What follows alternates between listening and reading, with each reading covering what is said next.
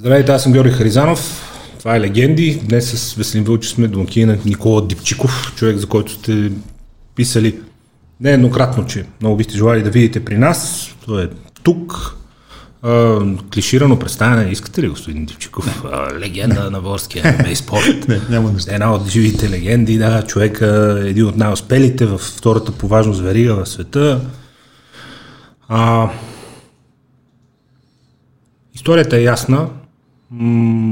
Имал си възможност да споделяш много пъти в а, а, твои интервюта за, за началото, за пътя, за си влиял, за залата, за това как в началото не си бил убеден изобщо, че това е твой спорт, как след време с упорито са дошли първите успехи и тогава си решил, че всъщност това е, твое, това е твоето нещо и си придобил и самочувство и желанието да тренираш. А, кога всъщност си каза за първ път, аз май ставам за тази работа? Първата титла с първата победа. Открих го още, когато се занимавах с самбо и джудо. Тогава го разбрах, бях дете. Имах един период, в който а, не се получаваха нещата в спорта. Бях малък, бях новобранец, не познавах а, дисциплината, не познавах изобщо м- какво е нужно за да станеш успешен в каквото и да е. И от дете започнах да, да гледам в тази посока как да се развивам.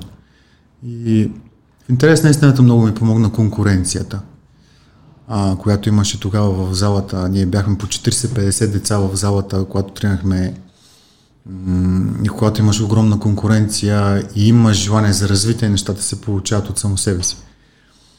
И тогава бях дете. В началото, когато станах за първи път републикански шампион по, по самбо, мисля, че станах за първи път републикански шампион, тогава си казах, че крайна сметка не е чак толкова страшно, толкова трудно, колкото изглежда отстрани, колкото изглежда в началото.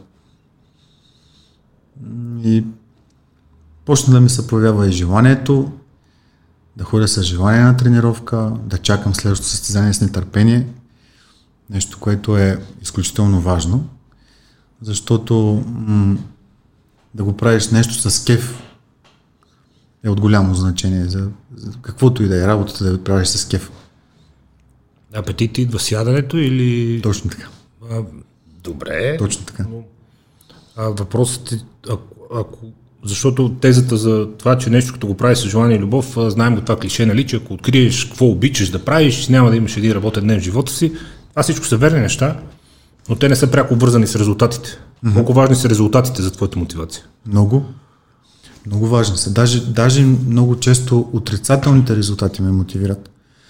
Защото отрицателните резултати те изкарват от зоната на комфорт, вкарвате в, а, вкарвате в едни по-такива неприятни емоции и чувства, които искаш бързо да избягаш от тях.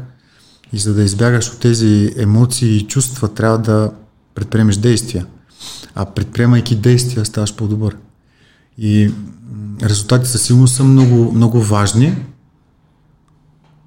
Победата е много важна, но в никакъв случай не е тя всичко. Загубата е нещо, което също много те учи и много те изгражда. Стига да успееш да намериш начин да я преглътнеш и да извлечеш полуки от нея. Това, между другото, това пак са клишета, пак са неща, които говорят абсолютно всички хора. Но не всички. Има хора, които не могат да губят и си казват, че не могат да губят. Не, не... Те, аз не бих казал, че те са успешни. Каквото и да е. В крайна сметка, за да си успешен, трябва да се научиш да губиш. А и, нали, мисля, че успеха се измерва в неговата продължителност. Не е достатъчно само да спечелиш един матч. Не е достатъчно да спечелиш само едно състезание. Трябва да, да има някакъв път, който да извървиш. Не, не е само една цел и край а, тръгнеш на дълъг път, със сигурност ще има загуби. И трябва да се научиш да губиш, защото ако не се научиш да губиш, не можеш да побеждаваш. В това съм убеден. Въпросът е може би в това как шампионите, хора като теб с твоята психика, която е много от нашата психика, хора, които си гонят някакви други задачи всеки ден, нали, няма го обективни измерител на това колко си добър. Освен парите, може би, доколкото те са обективен измерител за нещо но може би начин е в хъс, с който се преследва победата, защото това, което ти казваш, то е абсолютно вярно и то не противоречи с а, изявените в други спортове лидери, защото като гледа човек филма за Майкъл Джордан, например, по, по Netflix, документалната поредица, ти виж, това би ужасен, ужасен човек за съотборниците си и за хората около него, mm-hmm. заради желанието си да печели. Mm-hmm. Той казва, бавен си, момче, бавиш ме заради тебе, ще загубя mm-hmm. мача, не ми трябваш, махай се. Mm-hmm. Ако не издържаш, изчезви, тръгвай си. Ма що ми викаш, що ме тормони, що още, що такова, ма тя свърши тренировката, ма доклада, ма той, а, а, не ставаш. Не ставаш, дърпаш ми мене надолу. Това е отборна игра, заради тебе ще загубим матч. Изчезни. И това пак е в преследване на победата. Mm-hmm. Така е. То е емблематичен пример за човек, който не може да губи смисъл. Така е вярно. Грам не се чувства добре. Така е, вярно е, но въпреки това е губел. Сега, е, той, да. Въпреки да, това е губел. Да, разбира се. Точно така и, и по най-бързия начин е успявал да излезе от тази дупка, която загуби. Да. Това го прави по-добър. Да. Това го прави Майкъл Джордан. Да. В преследването на победата. Той, го, той нали, казва, че не може да губи, но в същото време се справя с загубата. Е, очевидно добре се справя да, с да. нещата като Точно така, абсолютно. Той наистина е пример, който е... Върват по нещата на да, човек. Той е пример, който трябва да се подражава на такъв човек, вярно е.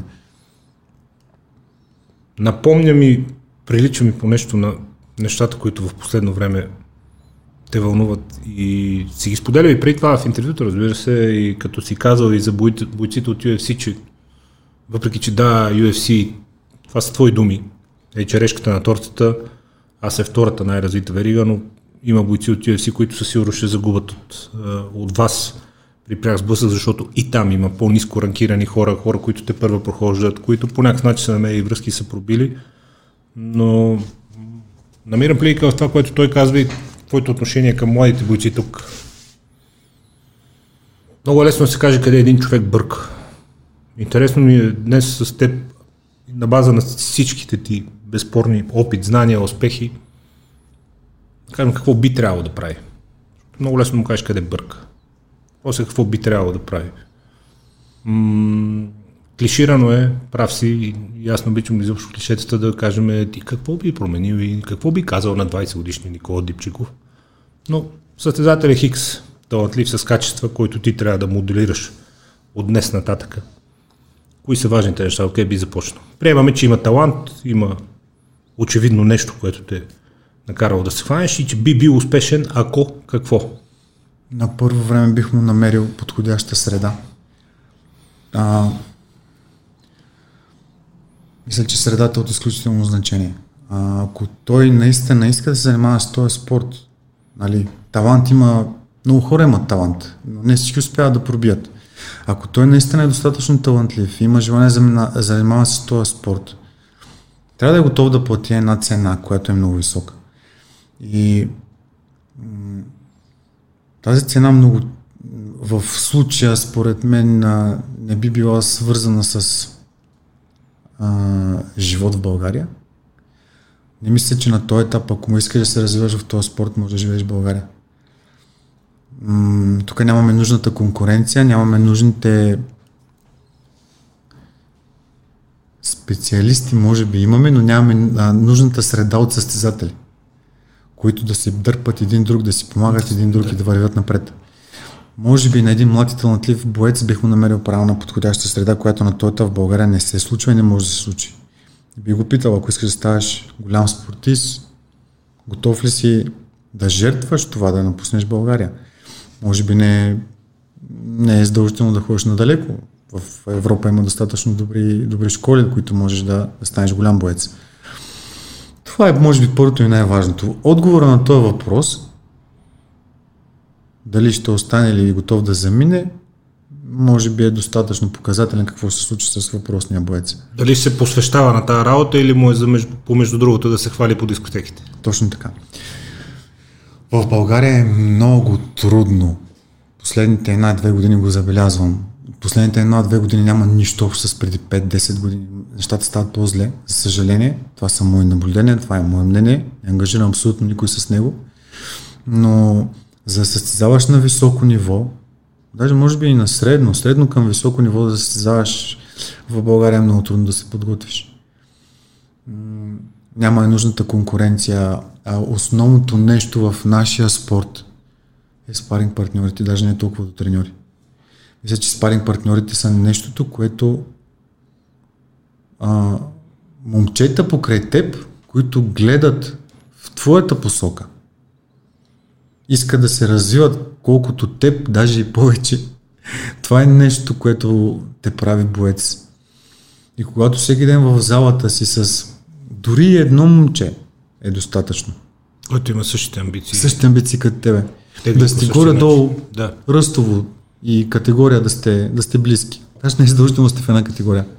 Ако имаш един човек, наистина е достатъчно, за да се подготвиш много добре. България, за съжаление, не може да се намериш някой, който м- то няма такива, които да са пробили на голямата сцена, че да вземеш пример от тях. Може би аз съм единствен, единствения в България, който се бие на това ниво и живее в България. И живее в България. Да, и живее важно за България. разлика от багата. Изключително, точно Да. така. Багата е в Америка. Да. Багата силно е най-титулования боец български. Неговите постижения са най-добрите най-високите за всички времена в историята на ММА. И въпреки това, а, това, че в Америка според мен много му помогна, защото там а, има всичко необходимо, за да бъдеш боец. Докато тук в България нещата са много трудни и много сложни. И е много трудно да останеш в България и да поддържаш високо ниво на, на, на, на, на, спортни, на спортни постижения. За ММА специално. За твоята подготовка си говоря много, включително и миналата година, защото ти, когато отидеш навън, тренираш хора, които ние може да само да гледаме по телевизора. Те за нас са някакси от друга планета, на друго ниво живеят и по друг начин им протича живота въобще. Но по отношение на това, което споделяш, преди 2-3 години Жоро Валентинов ходи в Швеция, направи една подготовка там и като се върна, се видяхме, викам, как, как е, какво става, той вика, човек, няма, няма база за сравнение въобще.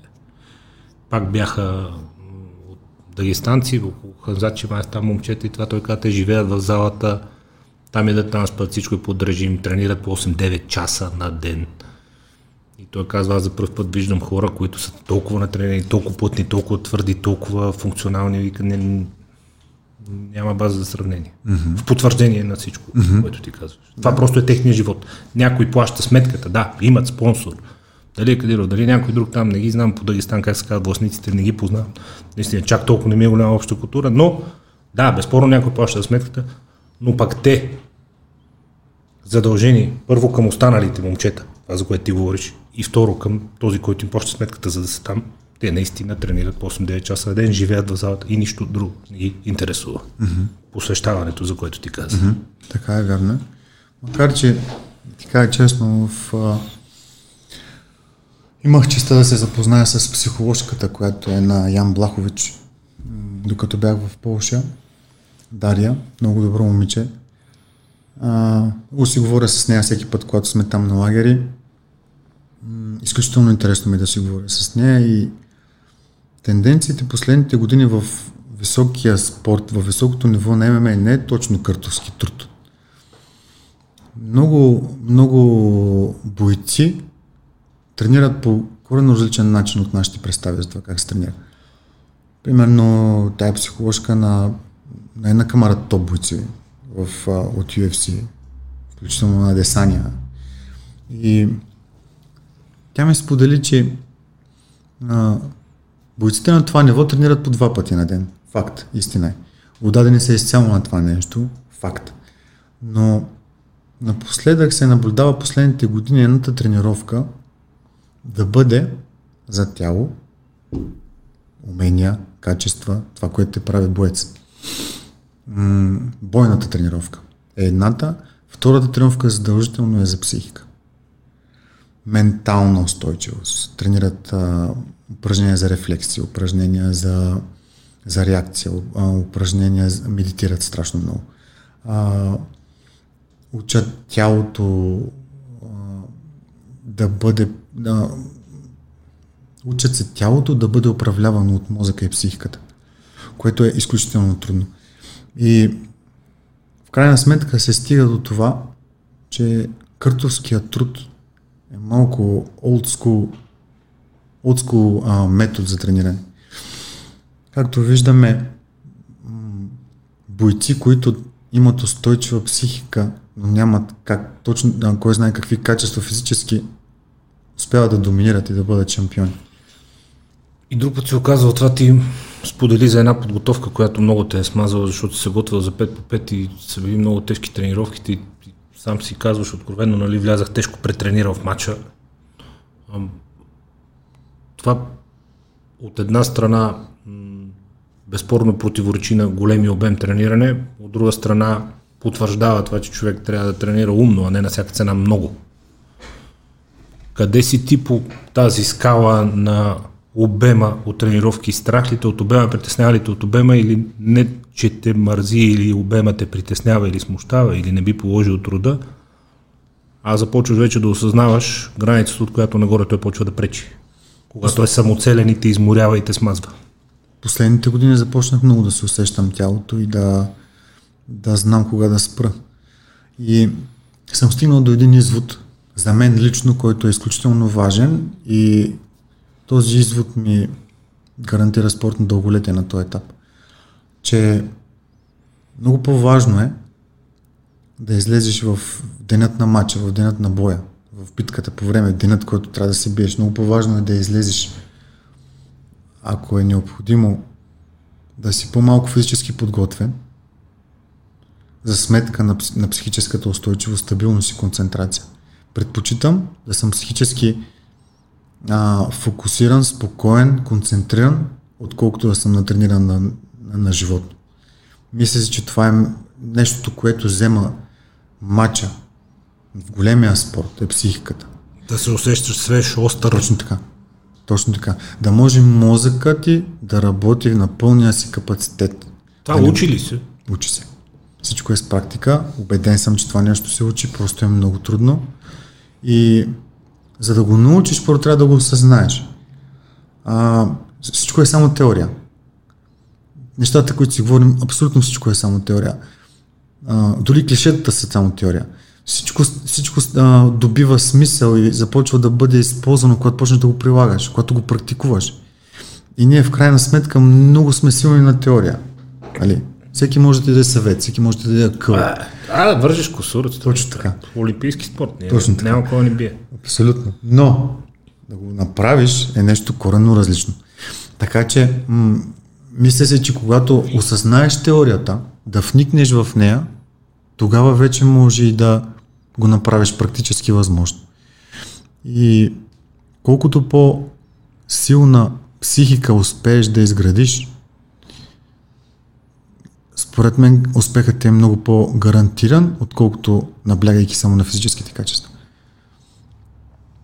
Безспорно. Между другото, с нощи с Веско това си говорихме, гледахме мача на Григор на Уимбълдън, че е толкова липсва в психиката само.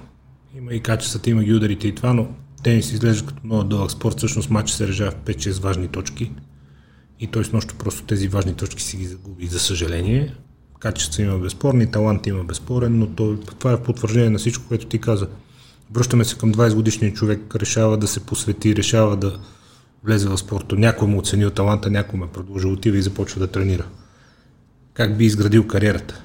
Защото го знаеш големия разговор за лесните противници, фалшивата статистика и как без статистика никой няма да те забележи, а пък статистика как да направиш, първо никой няма да се съгласи от най-големите се бие с тебе, второ ти ако в началото се нахакаш на тях и тръгнеш с 0,5, общо взето по-време се събираш чантата и си търсиш друга професия някаква. Mm-hmm. Как се тръгва в кариерата? Много фин момент е това. За нашия спорт ММА, mm-hmm. аматьорският ММА, като за начало е перфектният вариант. А, мисля си, че това е това е първата и много важна крачка, която трябва да се направи. В никакъв случай не трябва да се тръгва с професионален спорт директно. Все пак стъпките са такива, аматьор към професионалист. Във всеки един спорт е така. И би било много важно да се започне с аматьорска кариера, защото в аматьорската кариера има критерии, при които аматьорите участват в дадено състезание години, опит, статистика. Това са нещата, които Стъки прави. Федерации, да. първенства, официалния да. календар, така наречен. Да. И в, в аматьорския, в аматьорския ММА м- нещата а, са коренно различно от професионалния. От, всъщност от гледна точка на коренно различни са от гледна точка на нагласата ти към спорта. М- ти си знаеш, че това е аматьорско състезание, разбираш? Има, има, има разлика. Докато излезеш на голямата сцена. По-освободен си. Не е фатално и да точно стане така, нещо. Точно така. е. И другия месец има турнир. Не, не е Точно страшно. така е. Абсолютно. Докато в... А, и, и, имаш едно гарантирано спокойствие, което наистина гарантирано спокойствие От ти занижените очаквания. Точно не така. те притискат Точно така. Точно така. Това гарантирано спокойствие ти помага да се изградиш. Защото в а влезеш ли директно в професионалния спорт, излизаш с голям товар. И аматьорския спорт е нещо, на кое... е това, което ти дава спокойствието и те учи и те изгражда.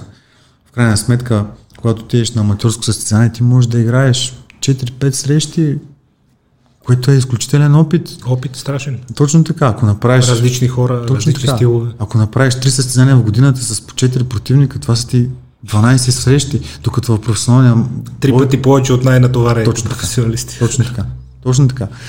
И това е втората крачка, която би го посъветвал да направи. Аматьорски ММА. Много е важно да се участва на аматьорски ММА. Опит. Да натрупаш опит и с а, опита от аматьорския спорт вече може да се каже, че си готов за професионалния. Отново в потвърждение на това, което казва с нощи с Веселинка, си писахме и той вика, бе, той Григор едно време по-отворено играеше по-смело. Викам, после те затискат очакванията, приятел. Точно така. млад е лесно. Точно така. После вече те затискат очакванията, камерите гледат само в тебе, цялата публика.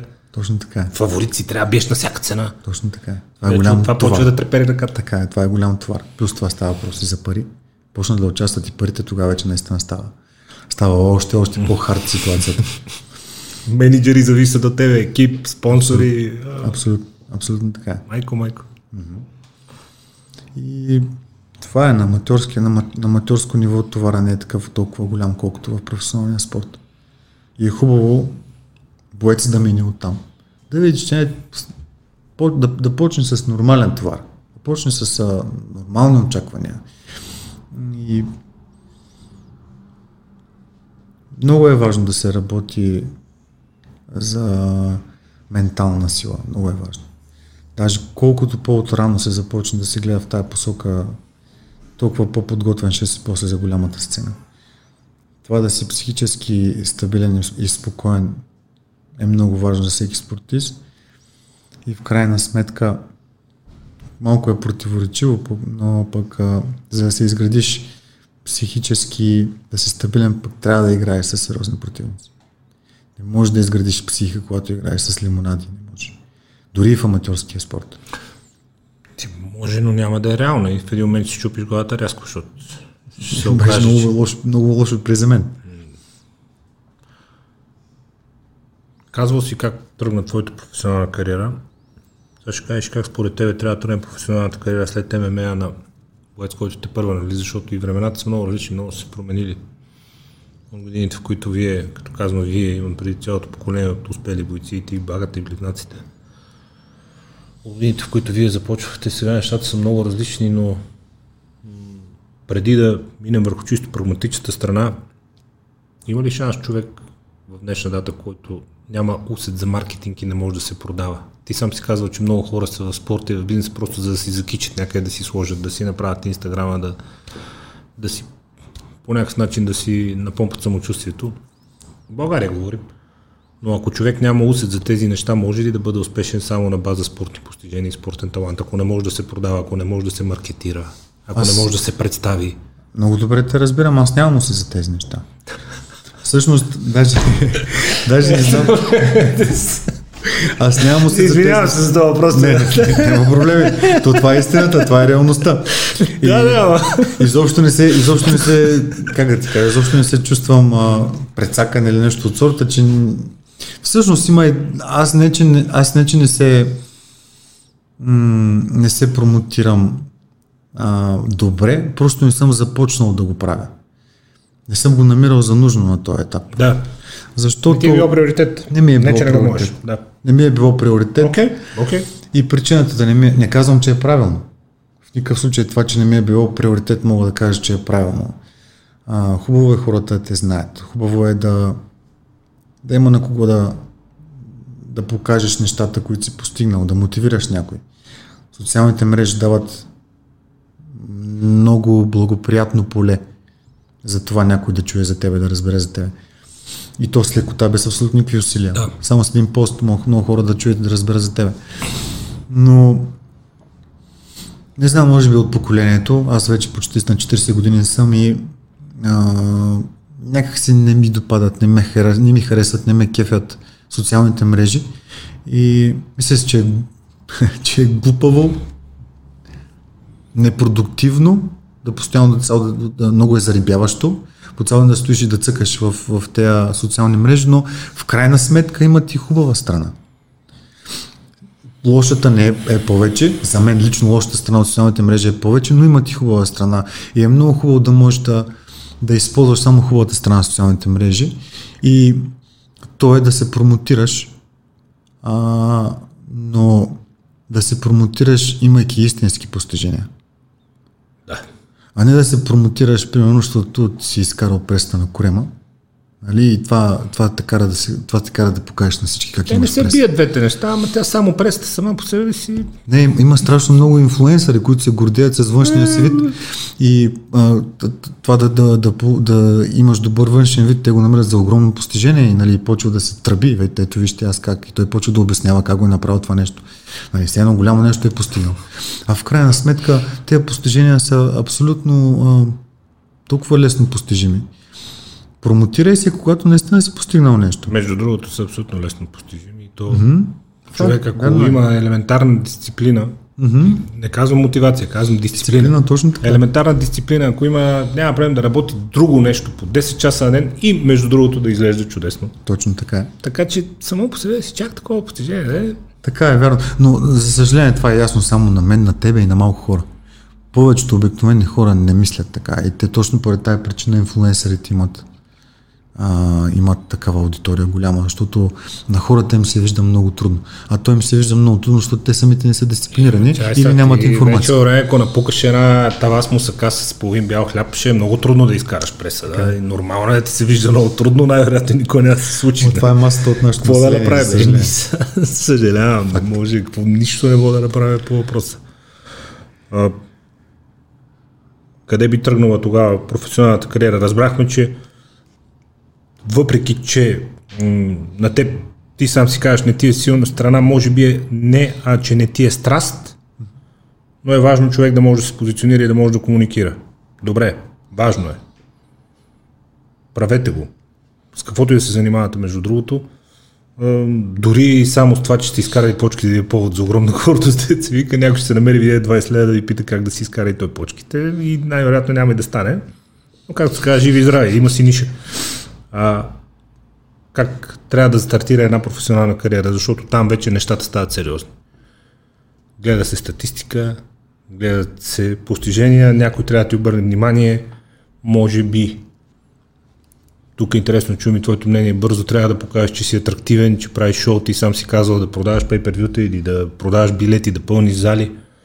Въобще баланса между шоуто, цирка, на кантарите преди това ще те изкорма, ще изям червата, ще, цялата ти рода ще ги закопая и после тебе ще набуча на кола отгоре. Нали? Всички това панаир, съчетан с бойните качества, съчетан с менталната устойчивост, това да си концентрира, да си фокусирам, всъщност да разбираш, че става въпрос за изкуство, за нещо, което трябва да си много добър, независимо от целия панаир. Не става ли много сложно? Става Как много сложно. да тръгне един човек в цялото това нещо? Да. Трябва да си спокоен, да си фокусиран, пак да си шоу, пак да пълни залата, пък в същото време да си професионалист, пък да, да си смирен, пък да, да си отворен, за да дойдат хората. Много сложно става. Така е, но мисля си, че началото, на, ако си направил стъпките до тук, които говорихме, първа стъпка да, да си решил да се развиваш в този спорт, да не се останеш в посветиш България, само на да се посветиш само на него, примерно. Втора стъпка, да си участва вече на аматьорски ММА. Началото на професионалната кариера е най-лесното нещо. За мен лично началото на професионалната кариера е най-лесното нещо. Това, което говориш за скандалите и за това да си а, да говориш глупости, да се продаваме, това е много зависи от човека.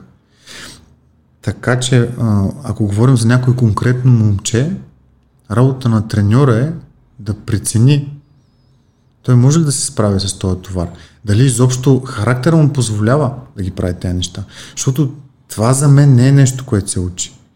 Ако има качества, които можеш да научиш и а, менталната сила е нещо, което можеш да придобиеш, това да имаш дар слово, да говориш, да си скандален, това вече не е нещо, което се учи. Това е нещо, което трябва да ти идва отвътре. Много хора им се отдава. Отдава им се, факт. Ти спомена Десания, въпреки всичките... А, абсолютно, това е шоу. Извън това, че е ужасяващо добър това, което прави, но това е шоу. Нали? Тия неща, всичко това, това с циркове. Това същия човек, въпреки че израел в, Нов, в Нова Зеландия, в Нигерия, в предградията строи къщички за бездомните и разбутва незаконни сметища и строи отгоре къщички, да има къде живеят хората. И то очевидно е душа човек и е добър човек. Абсолютно. И в следващия момент го виждаш там. Абсолютно. Едното не се бие с другото. Така. За мен едното е шоу, трябва да напълни залата, другото е това какъв е човек в същност. Mm-hmm. А, така че, какво каза също ти, ако не го усещаш отвътре, ако не ти идва отвътре, ако не е подходящо за самия човек, по-добре не, не влизи в този цирк. Да, защото ще, ще се блъснеш в стената с 200. Както се и наблюдава много често. Даже има и български бойци, които се опитват да се правят на арогантни, на, и на такива Имаше тук бивчета, да. по телевизията и в крайна сметка, като ги ошляпат, ошляпат, подвиват опашка и си викат, и, и, и, и се получава един вътрешен двубой. Сега следващия път трябва ли да го правя това? Нали? Да. Лиле, път Аз се разви много да, нали, готино беше, нали, готино беше, нали, арогантен, нагал съм, гледам лошо, слагам, издавам думата челюст напред така. Гледам лошо, но в крайна сметка пък ме отъркаляха. Сега, дали пък трябва да го правя следващия път това нещо? Дали пък да не си бъда доброто момче? Пък какво стане? Или аз, Ако който съм супер, си, да. абсолютно да, или пък аз, който съм си, да. няма нужда да бъдеш никой. Най-добре е да бъдеш себе си, най-добре е да бъдеш истински. Толкова ти е дал Господ, приеми го. Това да, да плямпаш и да приказваш, това не е за всеки. Това няма да ти напълни джоба, вярвай ми. Това пълни джоба на коренно различни хора. На хора, които имат и качества на бойци. А ти малко прескачаш нивата. Ти искаш да си лош и арогантен, но в същото време не си боец. Разбираш И то се получава едно такова нарушаване на баланса. Много голямо нарушаване на баланса. Той е като боец тук, а като плямпа и като оста иска да е тук. Като арогантност, разбираш? И то няма баланс. И ушляпат го, ушляпат го и той се остава само тук. Сещам се за един вид гаргата в самолета, дето кълвела по копчетата и живота си вика, какво правиш, бе? Що кълвеш така по копчета? И тя вика, защото съм много отворена. И така, а така ли, почи и те ги. Ти вика, ние сме отворени, трябва да пада самолет. Тя вика, моля ли летите? Те викат, не. Защо да се правите на отворени? Точно така. Точно така. Като не може да летите. Това е много поучителен вид. Като не може да летите, защо се правите на отворени ви питам. Ма цялата работа е, че той видял, че по, теле, по телевизора, по телевизора така правят. Същото, да. Тъй като правят по телевизора, е, така, да, и аз ще правя. да правиш така и какво ще Да, ама те ошляпаха. Не си готов. Не се сещаш, ошляпаха, те ошляпаха. Те, както виждаш, не е окей да го правиш това нещо. Малко казват, хоп, преди да са скочили. Изгради качество на боец. Изгради качествата на боец. Плюс това, бойните спортове не учат на това нещо. Бойните спортове не учат да си нагъл и арогантен. Бизнесът те учи да си нагъл и арогантен. Когато искаш да почнеш да изкарваш пари, тогава можеш да си нагъл и арогантен. Но за да стигнеш до там, първо стани боец. Защото в крайна сметка това е боен спорт. Тогава изражда и образ. Точно така. Другото е актьорски образ. Точно така е. Точно така. Другото е роля. Това е актьорски роля. образ. Точно така. И, и, и не, не, не, всеки става за актьор, извинявай. Ако всеки ставаше за актьор, Холивуд ще да е пълно с българи. Не всеки става за актьор. Тази си актьор трябва да ти идва отгоре. Това е, това е дарба. Да имаш слово, да ти работи мозъка, да правиш мимики, жестове. Това, е, това, това да си актьор е много, много... Преди години култово и днес се въртат клипчета. Нали? Няма нужда човек да е чак толкова запален по бойните спортове, за да е гледал, но през конференцията на Конър и на Диас. И Диас си е катил човека, в смисъл по една дума в минута и толкова много го карат, обърка някакви думи и Конър почне му се подиграва. Той не мъква през цялата време, бла, бла, бла, бла, бла, бла. той просто не маси работа, направи някакъв лапсус, бърка някаква дума. Конър пак, а, видели се, тапанат не мога да върши това. После да го наби.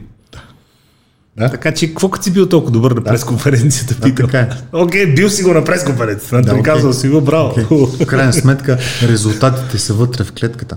Нали? Вътре в клетката са резултатите, не са извън. Извън са парите. Нали? Много хубаво. Те не могат да разберат едно нещо.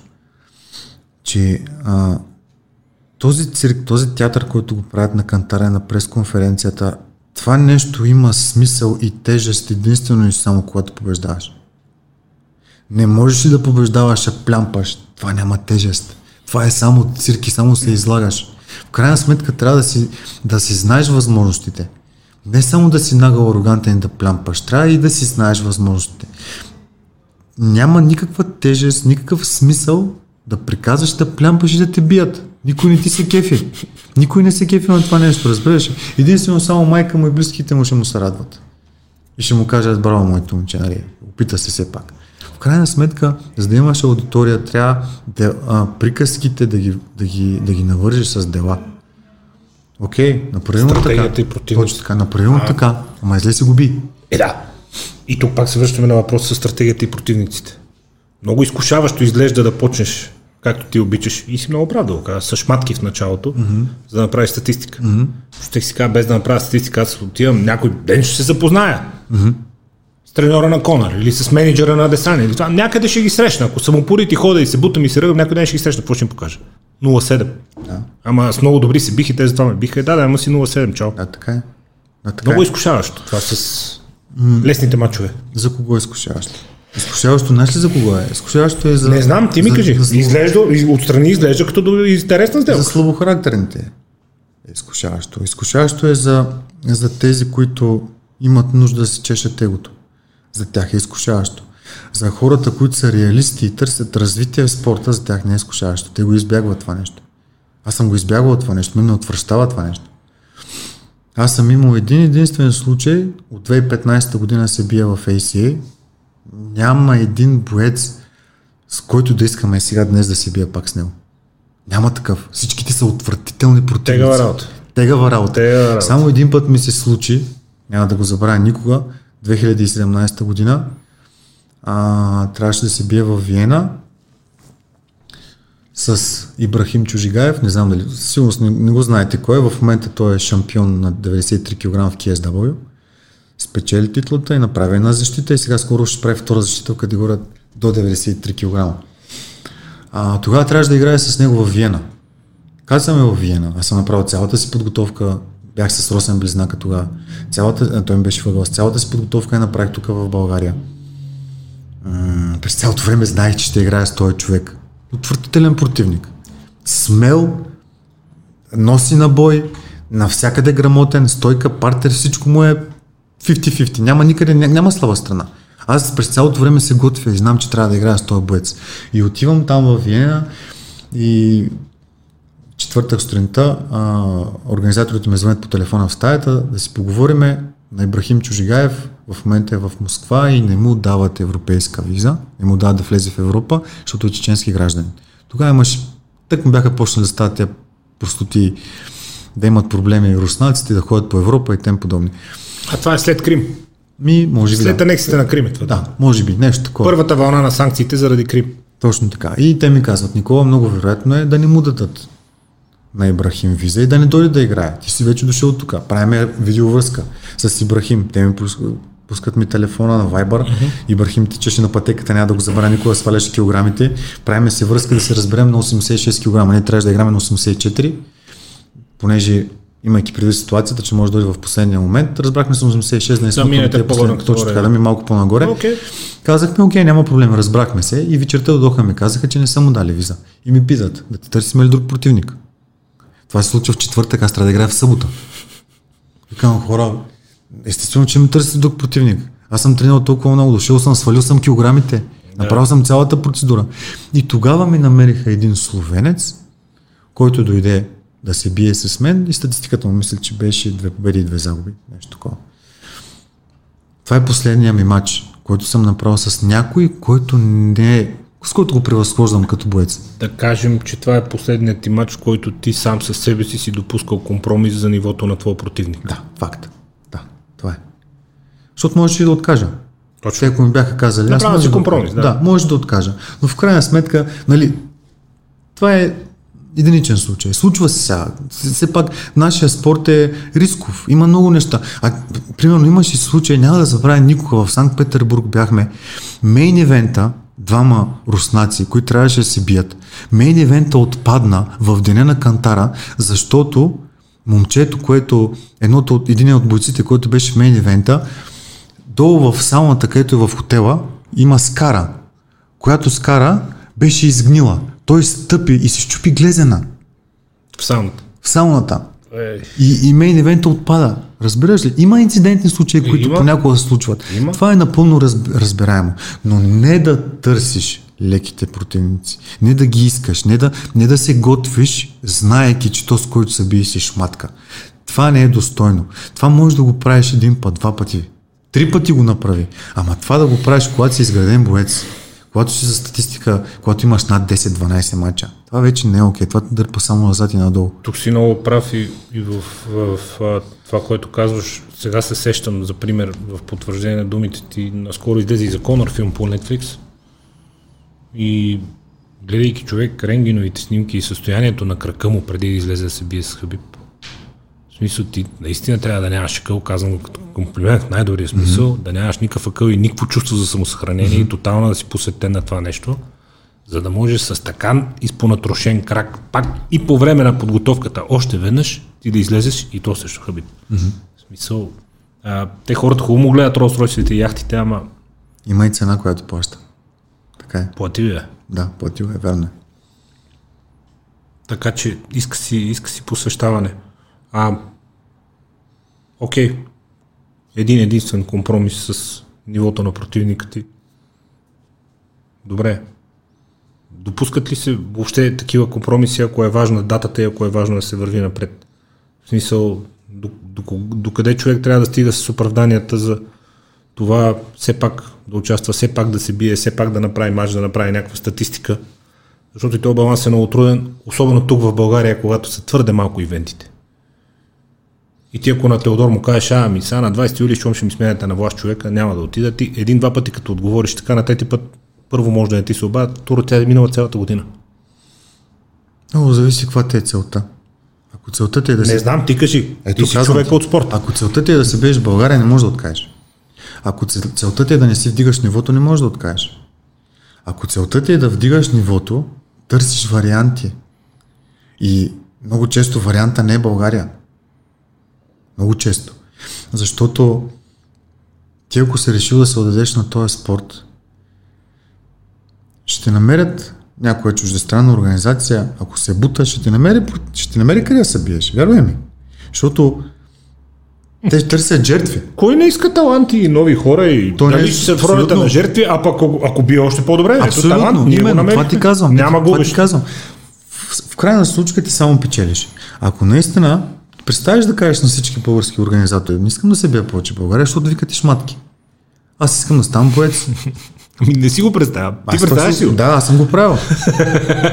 Аз не искам повече да се бия в България. Категорично заявявам пред мене си. Аз в България повече не искам да се бия. Аз ще, търся, ще, ще се търся място по слънцето на друго място. От гледна точка на твоята кариера, напълно разбираемо. Да, Ма това преди място. кариерата ли го мислиш или в резултата? Къде? Защото някой ще каже, е, ма се той вече се е развил нормално, като е на това ниво не. да не иска. Не, не, не.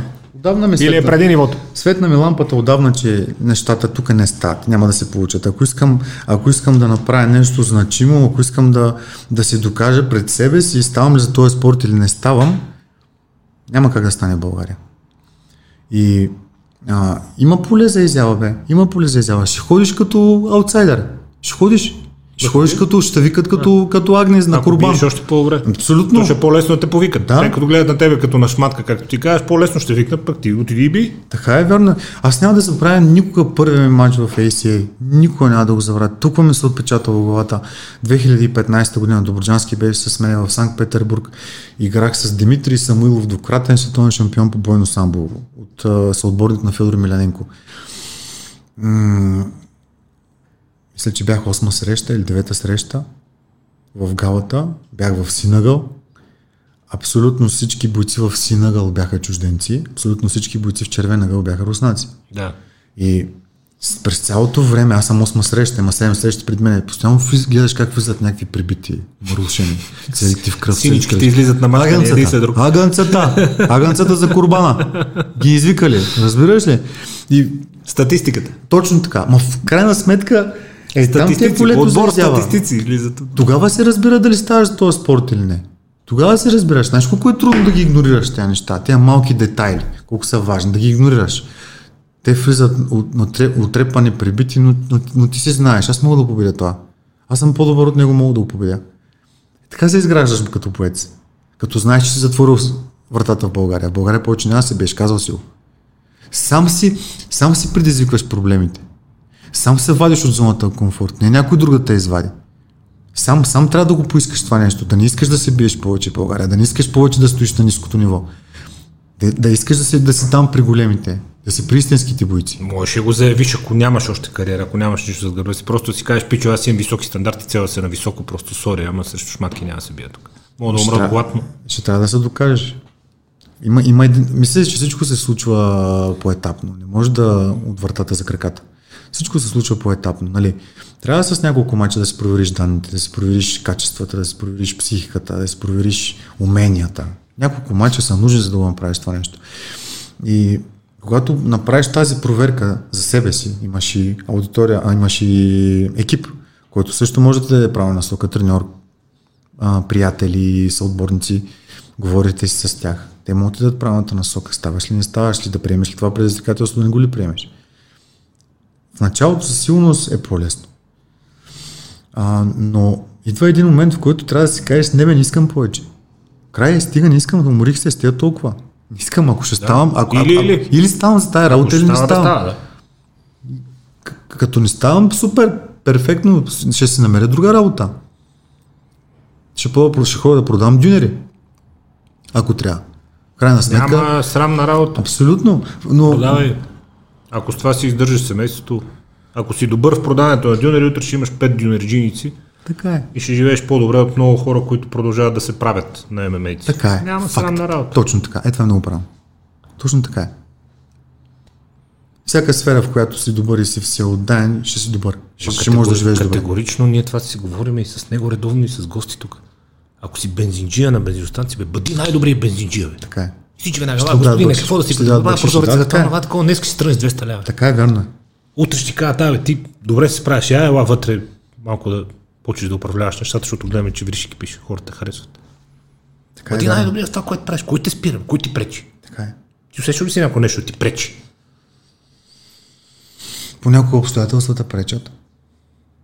М- да, усещал съм. Даже то не мога да кажа, като че е пречка, но е нещо, което те вади от пътя. Има, има такива неща. В никакъв случай не е недостатък или минус, но има неща, които те вадят. Обстоятелствата понякога не може да се бориш с тях. Е, безспорно. Като кажат COVID има и спираме всички прояви, какво да правиш? Не само, той е в личен план става. Примерно, въпрос. примерно. Примерно, защото хората казват, е, какво па толкова може да стане, че чак па да не може човек? Еми, ей, ти казват, утре COVID всичко затворено, години по няма да има състезание, какво ще направиш? Има... Аз състезай се. Така е, но е, ще, ще споделя нещо друго. Сега, примерно, а, миналата година, а, първият ми матч за годината трябваше да играе с Абдул Рахман Джанаев, който беше а, претендент за титлата. Два пъти игра за титлата в моята категория, чеченец. И заминаваме на, на лагер с Тони, моя приятел в Польша. И още от първи ден Александрина, жена ми, влиза за в болница. Нещо се разболя малкия. И стояха пет или колко дена в болница. Аз не мога да се отпусна, не мога да, не мога да се фокусирам, не мога да се концентрирам. Мен ми се реве. Е. Ето това е обстоятелства, които е. няма как да пребориш понякога. Да. Точно в момента, в който отивам аз там на лагер, който трябва да съм фокусиран на 100%, който трябва да ходя на тренировка с желание, който трябва да предизвикам доброто си настроение, да се справя. С цялата ситуация нещо ти тежи. Като е нещо, не, не, някакъв битовизъм. Сега, тъй, то не знам дали е битовизъм. Сега детето ти влезе в болница, не е точно битовизъм. А, не е точно битовизъм. Но ми беше изключително гадно и неприятно. И това са обстоятелства, които ти пречат да се представиш по най-добрия начин. Да. Разбираш ли? Да, и, да. и затова искам да кажа, че не винаги ще ти се получават нещата. Теорията е знайме. Всички я знаем теорията. Нали, много съм отворен сега в момента. Нали, знам как се правят нещата. Ето какво. Мън, като ти се каже, че детето ти влиза в болница, отидеш, отидеш на лагер и подвиваш опашка и ти. Защото фокусът ти е на друго място. Бил Гейтс имаше много хубаво че вика всички сме много велики бизнесмени и милиардери, вика докато не ни заболи зъб. Точно така. Точно така. да. Вика само готов съм всичко да фърва веднага и да дам на всеки кой каквото поиска само да спре. Вика, да. всички сме много велики, докато не ни заболи зъб. Факт. М- отново с поглед към младите, към тези, които сега тръгват и ни гледат и те гледат.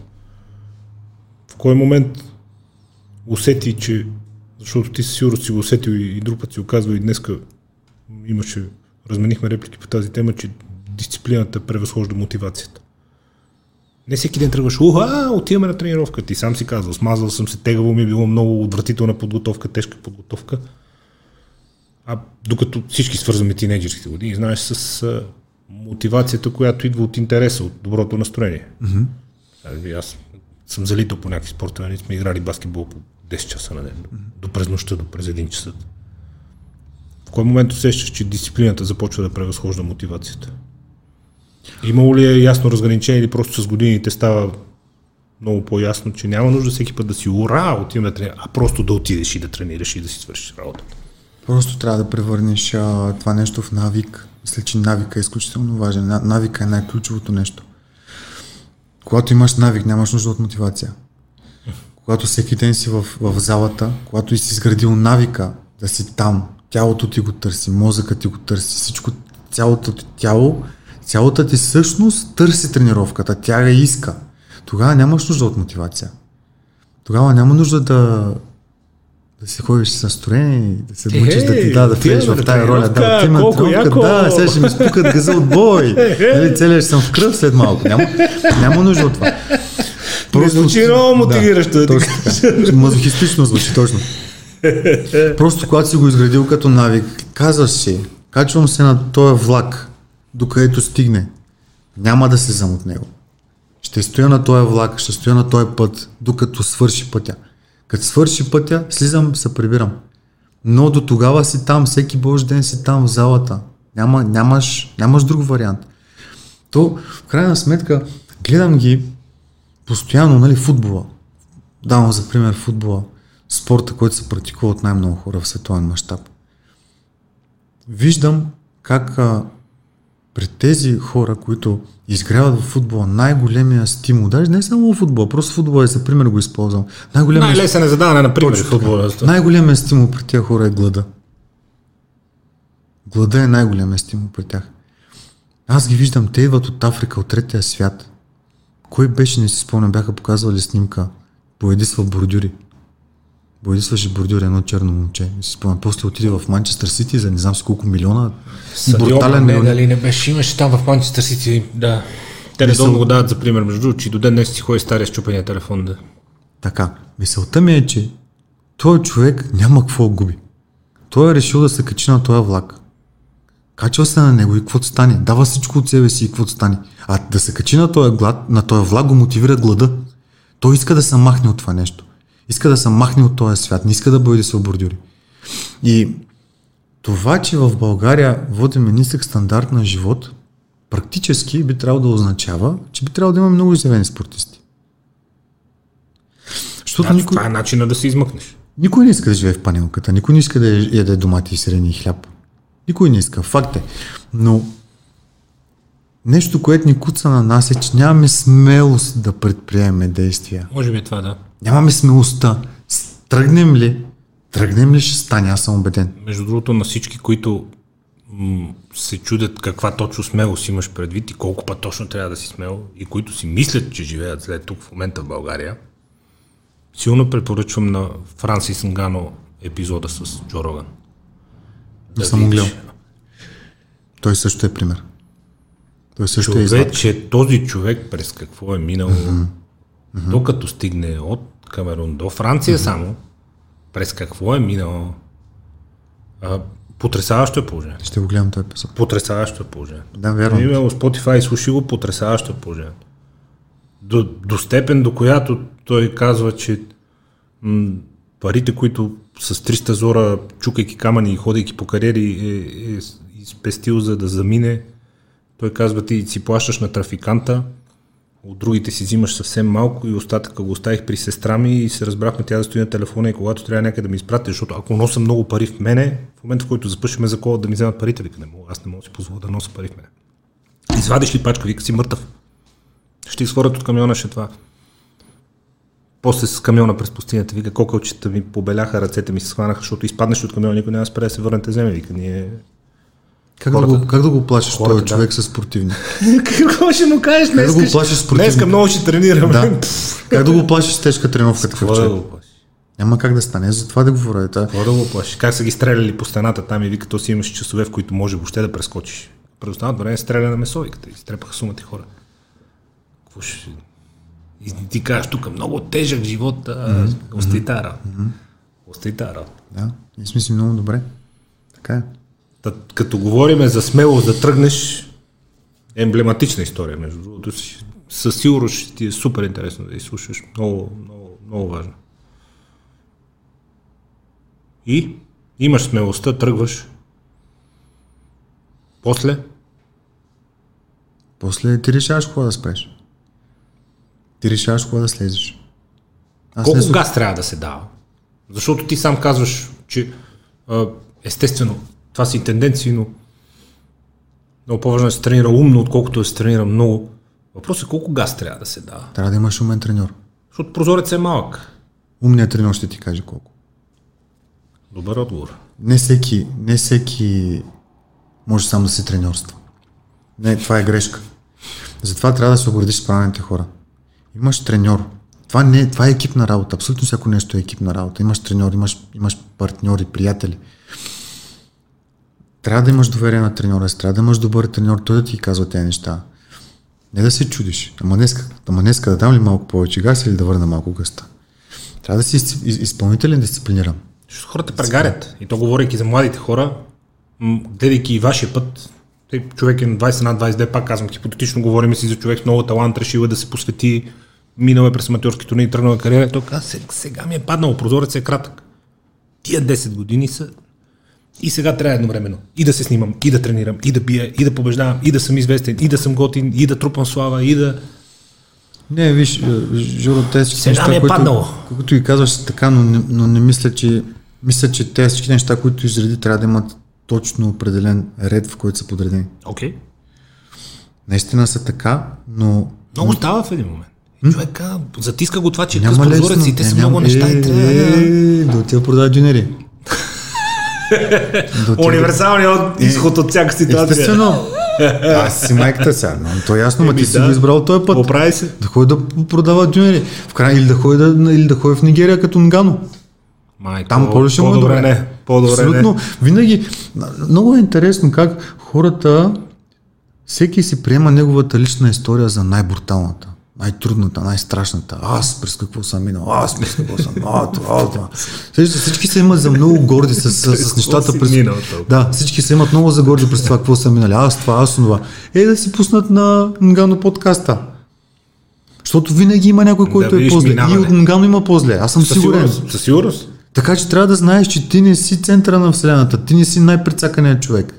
Ти не си. Ти по-скоро си от а, облагодетелстваните, че живееш в България. Не си от прецаканите. Че какво му е тук? Бяла европейска държава. Не.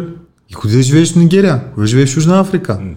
В Бразилия. Камерун, Мали, Абсолютно, има Ливия толкова... има робовладелство. Индия, майко мила. И ти, ти представиш си, или пък, да си, или пък да се родиш жена в някои от арабски светове, някои от арабски държави. Айде да ги видим те всичките с джуките и с циците, да, да отидат да се родят там. И дето по цял ден мрънкат, че колко гаден бил живота в България. А, много е гаден, да. Много е гаден, много сме си добре тук, просто нямаме правилния подход, нямаме правилните амбиции, нямаме правилните цели, ние нямаме цели изобщо. То няма цел. Еми, то всъщност, колкото и странно да ти звучи, но за хората, които се занимават с бойни изкуства, ти си целта. Багата е целта. В смисъл, тях това е целта. Много твоите стъпки, твоята, твоята кариера. Твоя... Едно от основните неща, на което, на което учат бойните спортове е развитието. Да ставаш по-добър. Те трябва да го разберат това нещо, че бойните спортове имат няколко много важни неща, които, на които те учат. Първото нещо е да показваш уважение към хората. Второто нещо е да не използваш сила върху по-слабите от тебе. Третото нещо е да се развиваш. Бойните спортове те учат на уважение, на респект, да защитаваш по-слабите и да се развиваш. Да се развиваш е част от бойния спорт, част от естеството на това, което правиш. Ти трябва да търсиш развитие. Развитие се получава с трудности. Няма лесно развитие. Развитието винаги е свързано с трудности. Ти можеш да си го направиш лесно, като се смееш като лигофрен, докато ги правиш трудните неща. Възможно е. Има и такива. Има и такива. Юсейн Болт е така завърши на 100 метра, ако се спомняш. Е така на Те камерата. другите 5 метра за него, той какво е прави? Но, но преди това колко се е гърбуче, спукал. колко гърбуче паднало преди усмивката? Преди това се е спукал и е ревал като магаре. Колко гърбуче паднало преди? Е, това, това е, трябва, трябва да търсиш развитието, трябва да търсиш трудното, трябва, трябва да излизаш от зоната на комфорт. И, и най-сигурен съм сега, че има много момчета, които ще го гледат това нещо и които ще си кажат да, точно така е, много правилно говори, ама аз излизам достатъчно от зоната на комфорт. Аз тези неща ги На правя. мен си ми стига толкова. На мен си ми стига. Еми, като си ти стига. Е това, е, това е нещо, което и тук вече си мисля, че е много важна средата. Аз имам много силен кос, много силни козове, които си мисля, че другите бойци нямат. И моите много силни козове са хората покрай мен. Кръга от хора, които, съм, които имам покрай мене. Имам хора покрай мене, които ме респектират и им имам уважението на 100% и на които мнението ми е от изключително значение. И това не е един човек. Това са няколко хора. Всеки, който успее да се, загради, да се обгради с такъв, такива хора, на които да им има респект, уважение и мнението им да е важно, такива хора няма как да не имат прогрес. Няма как да нямат прогрес. Много е важно с хора се зададеш. Абсолютно. И, и да имаш доверие и да са критични. Не да ти спестяват лошото. Не да ти спестяват критиката. Да са критични. Трябва да са критични. Градивно критични трябва да Няма са. нужда нищо да ти спестяват. Ние това сме се смяли с него и с такова. Ние с приятелите ми какво се правиме. В смисъл, чужди хора се стресират, като им чуят как си говоря. Мисля, че това е полезно много. До дребни, смешни ситуации от типа искам паржола с пържени картофи, не кажа сервитора, няма му ночи пържени картофи. Аз искам пържени картофи, може тук няма му ночи пържени картофи. Нали, Те хората не са ни свикнали. Нали, Дебел си няма да ядеш пържени картофи. да. което е, е пак в а, този смисъл. Но извън битовия пример, но той Питърсън има една много хубава мисъл, че ти знаеш това, което знаеш, нали, в случай, че животът ти не е абсолютно перфектен, май не знаеш достатъчно. Така е. Защото ти сам си каза, аз си знам колко да трябва. Най-добре ли си? Не. Май не знаеш Нещо много куца. добре. Значи нещо не е как трябва. Май, май ти куца знанията. Имаме, имам, между другото, без сантименти и а, оставам на страна това, че сме много добри приятели, но до Николай Доброджански, моят треньор, смело заявявам, че треньор по ММА от световно ниво. И това заключение съм стигнал до него от базата данни информация, която съм събирал през годините и с която съм тренирал с други треньори. Тренирал съм с треньорите на Блахович, с треньорите на Мусаси, тренирал съм с треньори на италиански бойци, които са в UFC, тренирал съм с топ треньори. Не е като да не си имал база. Не е като да нямам база данни. Вярвай, вярвай ми, Доброджански е треньор на световно ниво. Начина му на преподаване, подхода му, знанията, които има. Ние имаме наистина изключително добър треньор в България по ММА. Другия въпрос е вече защо защо не са много бойците, които работят с него. Това е друга тема, коренно различна, която мен не ме интересува. Но аз съм а, стигнал до там, до където съм стигнал и с негова помощ. И с негова помощ. Много е важна тази връзка. Много е тренер. Той е много добър треньор, много добър приятел ми е, много си разбира от работата, много е всеотдаен, много е образован и когато работиш с такъв човек, това, което си говорихме преди малко, трябва да имаш умен треньор, който да ти дърпа конците. Защото сам не става. Защото чувството за, самохран... самосъхранение много често се обажда в такъв тежък спорт като нашия. Много често се обаждат. Нашия спорт е изключително тежък. Това е много бой, много физическа умора, много психическо натоварване. Все пак играеме само 3 рунда по 5 минути, но за тези 5 минути има мачове, които се помнят цял живот. Има спаринги, които помниш цял живот. Има спаринги, които са били много по-трудни от самия матч. Толкова тежки спаринги, толкова умора. Аз имало е случаи след спаринг а, играли сме примерно 4 рунда, 5 рунда по 5 минути, което е 25 минути бой. Аз лягам и заспивам. Такава умора. Няма никой вече. Няма никой, ти си изцеден и спи тотално. И в такъв тежък спорт не може сам да се треньорстваш. Трябва да те хване някой за ръката, да те дръпне да ти каже, ставай, можеш още. Или да ти каже, стой долу, стой долу, почини си малко. Утре ще си по-добре. Трябва го, трябва го, тая връзка е трябва, такъв човек е нужен, не може сам да се треньорстваш. Много е важно да имаш правилен треньор. Сам не става, а повечето момчета си, си треньорстват самички. Те си знаят. Те си знаят, да. Знаят си и си мислят, че нали, като тренираш много и ще имаш успехи. Не, не, не е това. Не е това. Не е това. Не е Трябва да се тренира умно. Трябва да се тренира умно. Да, трябва да се тренира умно. А, в интервюта твой и в а, краткия филм за теб, който гледах, казваш, че се виждаш като треньор. Какъв треньор би бил ти? Защото това, което разказа до сега, е абсолютно вярно. Аз винаги съм се чудил как става. М, Ужасно много психология е това. Практическите знания са ясни. Това е ужасно много психология. Колко да го натиснеш един човек, колко още може. Докъде, откъде тиранията влиза в конфликт с съчувствието и с човечината, с това да му съхраниш психиката, но ти трябва пък да му изградиш, пък да се изгражда с трудности, пък да не го предобриш пък. Много сложно. Много сложно. Много е сложно, вярно е. Какъв, бих, какъв За треньор? треньора много сложно. Много е сложно. Много трудна задача има треньора на, на спортисти на високо ниво. Много е, много е, му е трудна задачата.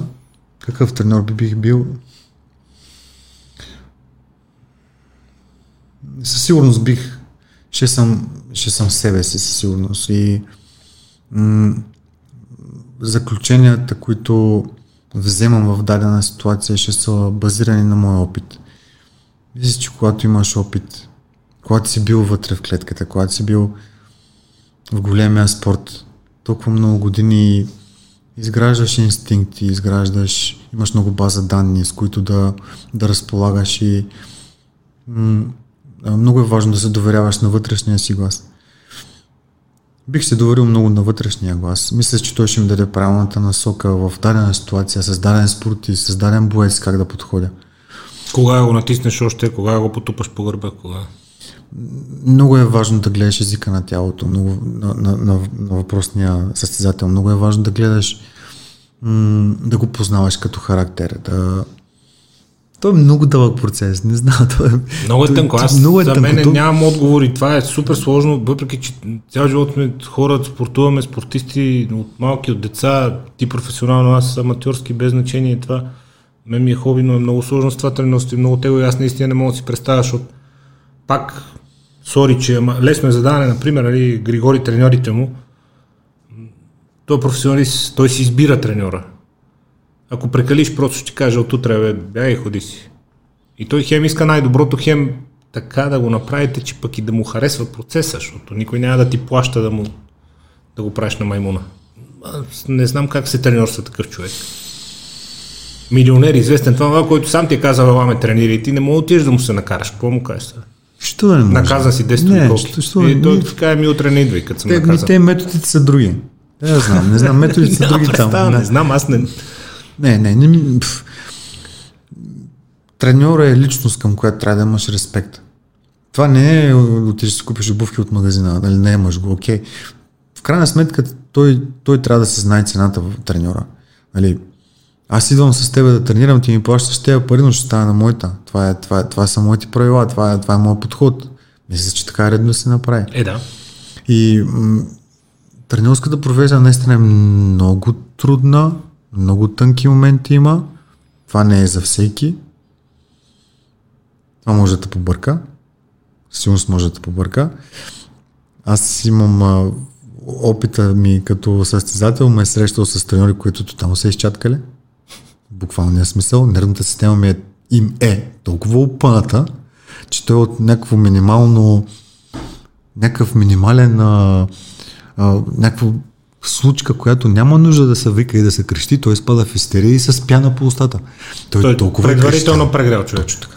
Той, Той толкова е крещял, толкова е викал и няма излизане вече от това състояние. Той трябва да ходи на, да търси помощ медицинска психолог.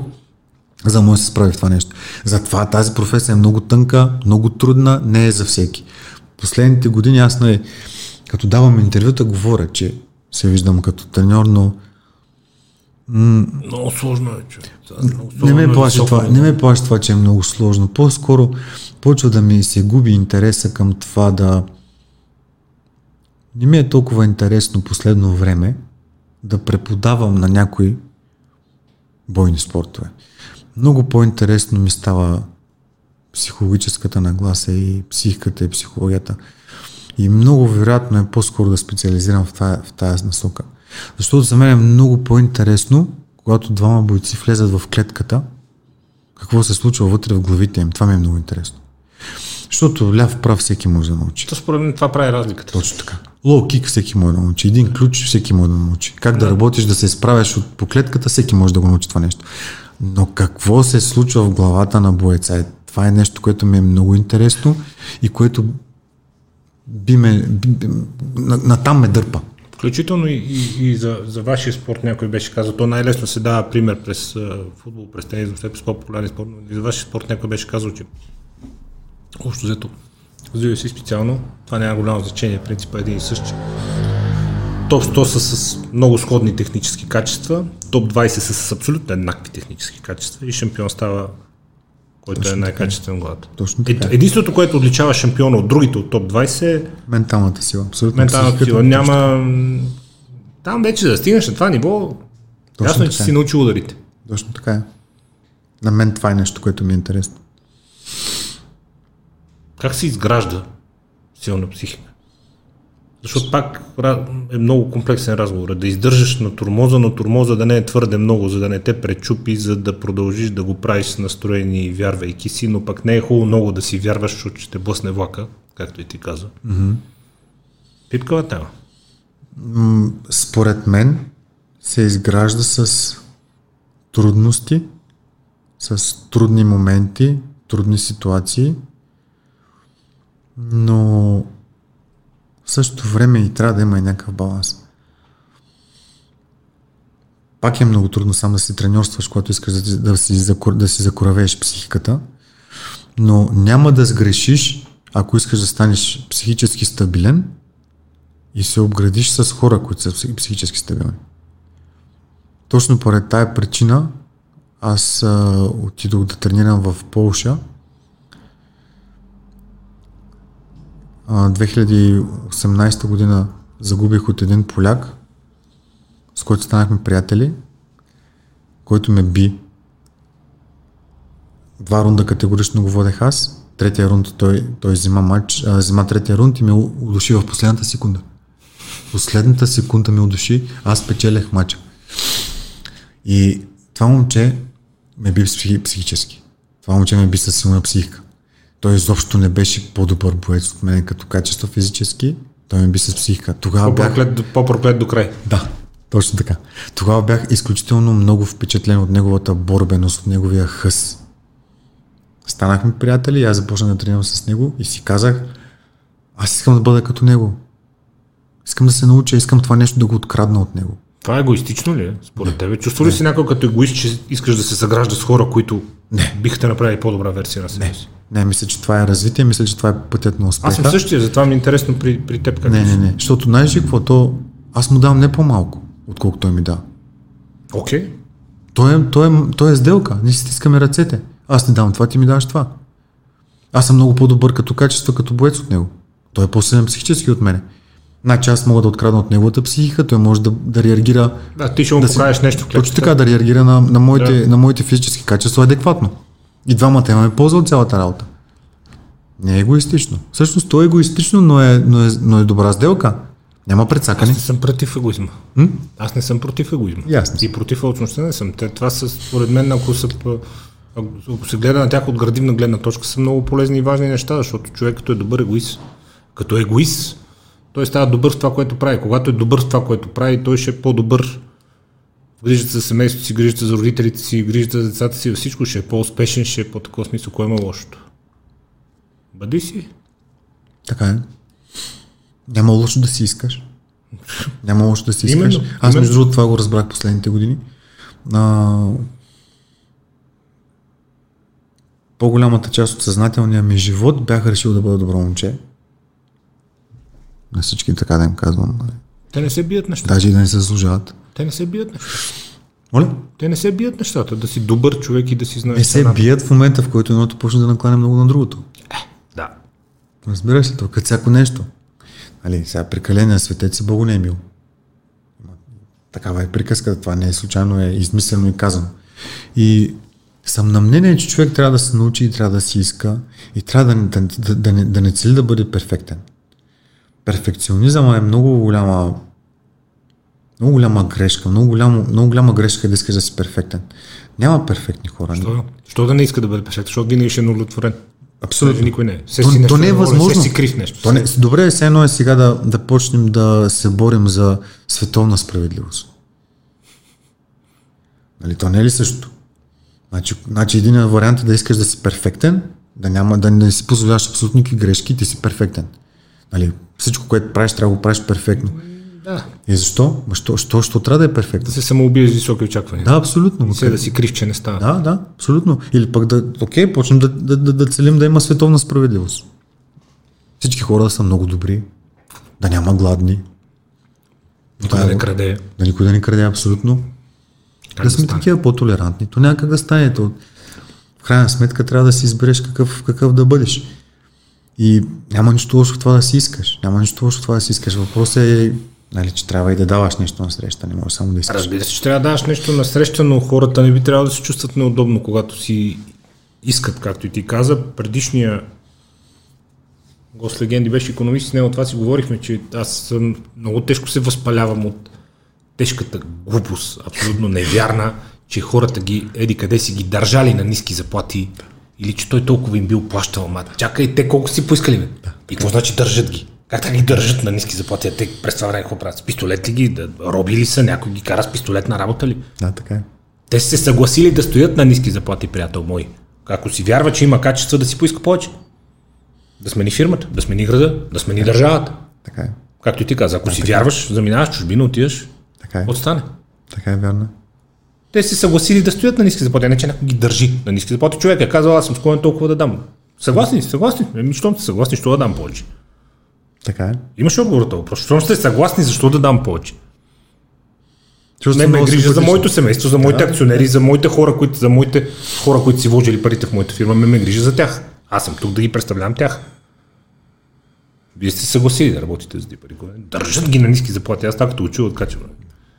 Във връзка с това, което и ти каза. Да се научи човек да си иска. От какво дойде промяната и как, в смисъл, едно, еднократен акт ли беше и в един момент си каза, а, то може, една част като си поискам повече и те ми дадат повече. Ми, не, много... Или е пак еволюционно развитие, плавно? По-скоро да. По-скоро второто, защото а, успявам да направя реал, някаква равносметка на себе си. Нали, стремя се към баланс, всяко едно отношение. Стремя се да има баланс. Мисля, че балансът е изключително важен за това да, да намериш душевен мир. Да си лягаш с чиста съвест, да си спокоен. Мисля, че балансът ти го дава това нещо и когато в дадена ситуация накланя везната много в, ед- в, от едната страна, нещо не е как трябва. И точно поради тази причина реших, че м- не може да си... Има една приказка добро момче, няма професия добро момче. Не може да си това, сега такъв нон-стоп да си добро момче и да, да искаш да се харесаш на всички, да угодиш на всички. То не пречи, бе. Да угодиш на всички? А, да угодиш, чакай сега, какво значи Да да, харесаш, да, да да угодиш на да промотори, се да харесаш, да без пари, да, да тях трябва да Да, примерно да им кажеш, да, аз се бия с вас без пари. Много да ми харесате. Да ви угодя, ако е удобно. Точно така, да. Не, нямах това предвид, имам предвид, че то не пречи човек да е, да е добър човек. Да, добро момче не е професия, но това човек да си знае цената и да си, да си устойностява справедливо труда и да си защитава интересите, според мен би го направил даже и по-добър. Защото, пак казвам, първо, че ще има повече уважение, второ, ще има повече възможност да се грижи за хората, които са му важни. Двата мълчова на жената и хората около теб. Така е. Съгласен съм, така мъкнеш след себе си треньори, щаб, хора. Нормално. Mm-hmm. Ако не си добър в това да си защитиш цената и условията, при положение, че имаш качествата, само каза, много важно условие, ти предаваш хората, които всъщност разчитат на теб. Аз така го разбирам, наистина. Така е, да. Аз така го разбирам. Да, така и аз така го разбирам. Но пак, пак казваш, това е еволюция. Човек трябва да стигне до това. Да. И то не, началото и не нямаш основания да се Да, плюнчиш много. Не се стига по лесен начин. Много е важно да да си смел е много важно. Мисля, че това е едно качество, което е което ни липсва, много ни липсва, специално на българите, много ни липсва, да сме смели. Не знам на какво се дължи това нещо, но е факт, че не обличаме трудности. Много лесно, много лесно се задоволяваме. Много не, не обичаме да кажем навъпреки на не, нещо, когато, не, когато нещо виждаш, че не е окей, ти се замълчаваш. Много сме такива, не знам на какво се дължи това нещо. И не знам как се придобива тази смелост. Как се придобива смелост? Това е толкова личен избор. Толкова въпрос на личен избор е. Толкова трябва да си кажеш, бе няма бе, от днеска не искам повече така. Веднъж се живее, какво да стане? Факт така, Ти- обаче хората много, много стоят в зоната на комфорта. Много, много лесно се задоволяват, много малко им трябва. Ако човек застане пред някоя дискотека и види момчетата, които ви имитират неуспешно, последното нещо, което ще реши е, че България има дефицит на смелост. Да. Само че аз говоря с друг вид смелост. Това е смелост, която преди малко и ти говориш. То е страшно, е. Да, да. Те са черни яките, черни шапки, Да, едни да, физиономи, те отиват на война, бе, ще. Отиват на война, бе, те ще превземат Полша, бе, човек. Да, факт. На война отиват, бе. Ти си мислиш, че отиваш на дискотека, се забавляваш, те, те си отиват на... Точно като слезат колата си.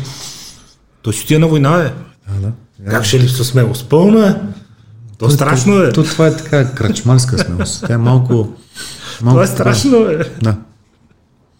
Тръпки да го побият човек. Имам край, тия нападнаха. вече, бе. Верно е.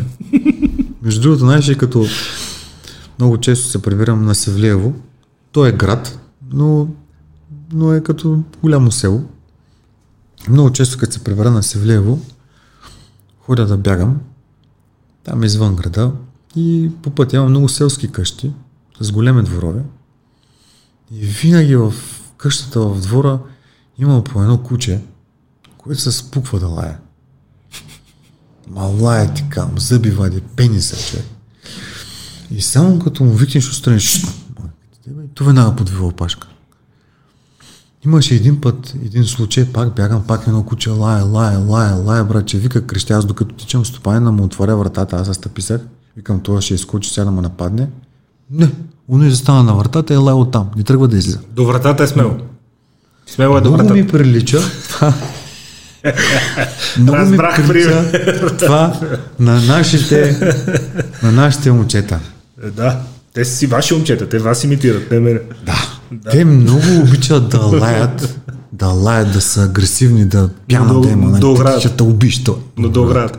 Тръгне ли да излизам, нещо не му се занимава. Нали, ако може отвътре да си лае.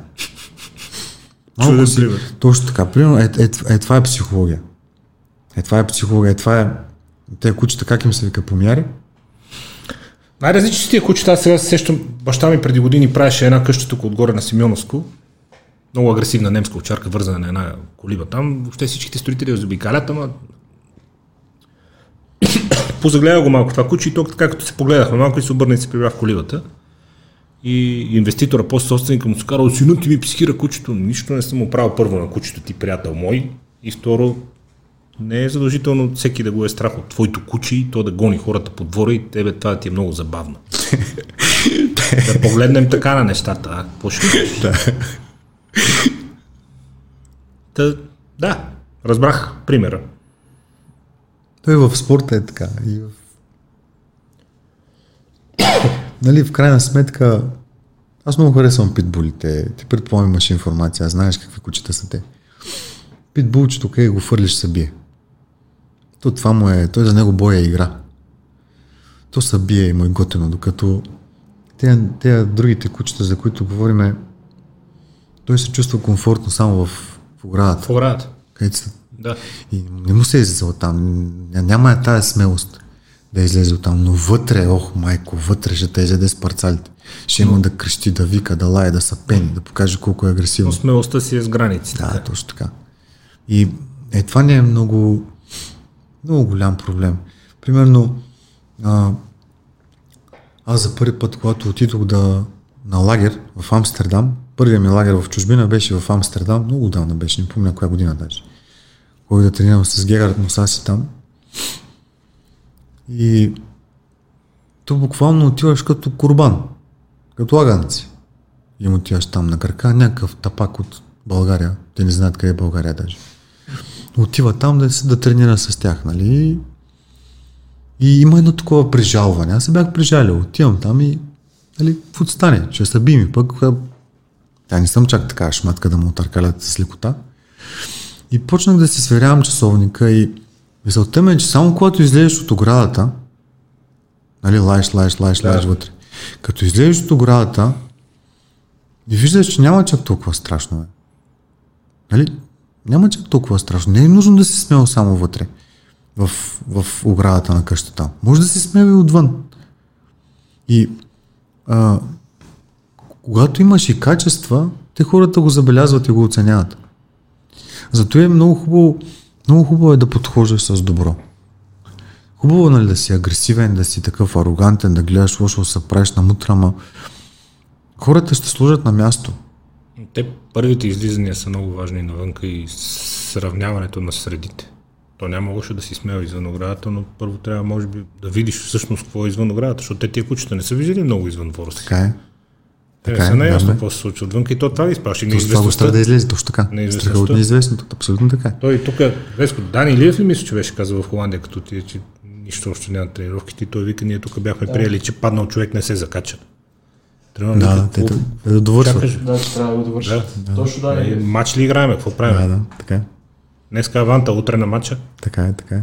Казва, въобще не бях свикнал, казва с тия порядки. Да. Килър инстинкта трябва да си го развиваш. Защото на, на матча ще стане също, така е, вярно е. Спорта те крепява дисциплината, отговорността. В следващите години да сме живи и здрави. План Б. Какво ще движи там?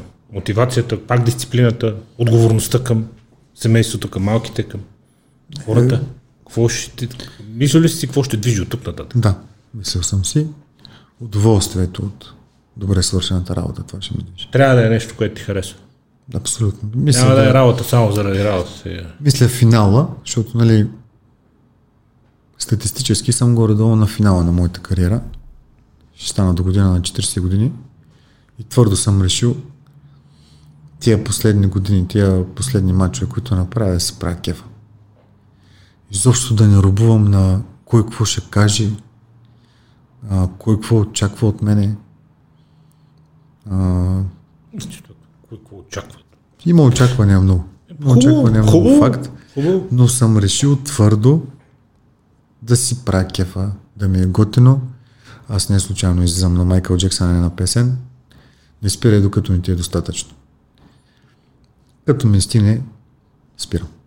На този етап още не ми стига. Искам още да ми е, да имам още и адреналин, тръпка, защото съм на 39 години, ама изобщо не се усещам на 39 години.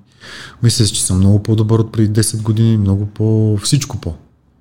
И психически по-стабилен, и качеството на боеца ми, всичко ми е по. И тялото ми е съхранено. Така че има още, още... Мога да си позволя да си правя кефа. Да, да. Е. Много напреднаха нещата. Те... По-предния гост, Тони Шивачи, с това си говорихме с него и той скоро Джо Роган си говориш с един друг комедиант, Том Сегура. Той се стегна по отслабна това Сегура. Нали? Мобилизира се, стегна се, стана си му лека по лека. Това е че се беше изпуснал много. И по отношение на това колко напреднаха знанията и цялата наука около тренировки, възстановяване, хранене, навици, колко е важен съня и т Преди години герои бяха хората, които спят по 3 часа. Не, не, не, е, бати колко яко и кое му е. Да, да. Кое му е яко. Абсолютно. А, и Рога му казваше, абе, вика, представяш си, вика, да, да имахме същите кинти и същи успеха, ама вика в 90-те години, това вика, купеле, преебани се, вика, нищо не става. Да. Просто ги нямаш тия знания. Да, така е вярно. И вика, ние щяхме на по 50 години да сме си дедоците с бастуните. Вика и с парите, с успехите, с всичко. Вика, но категорично нямаше да сме тази кондиции. Спортното дълголетие сме много се увеличи. Много се напредна. увеличи. Много напредна. Всичко е много различно. Това мен много ме радва. И ще мога да се възползвам от това нещо, докато мога.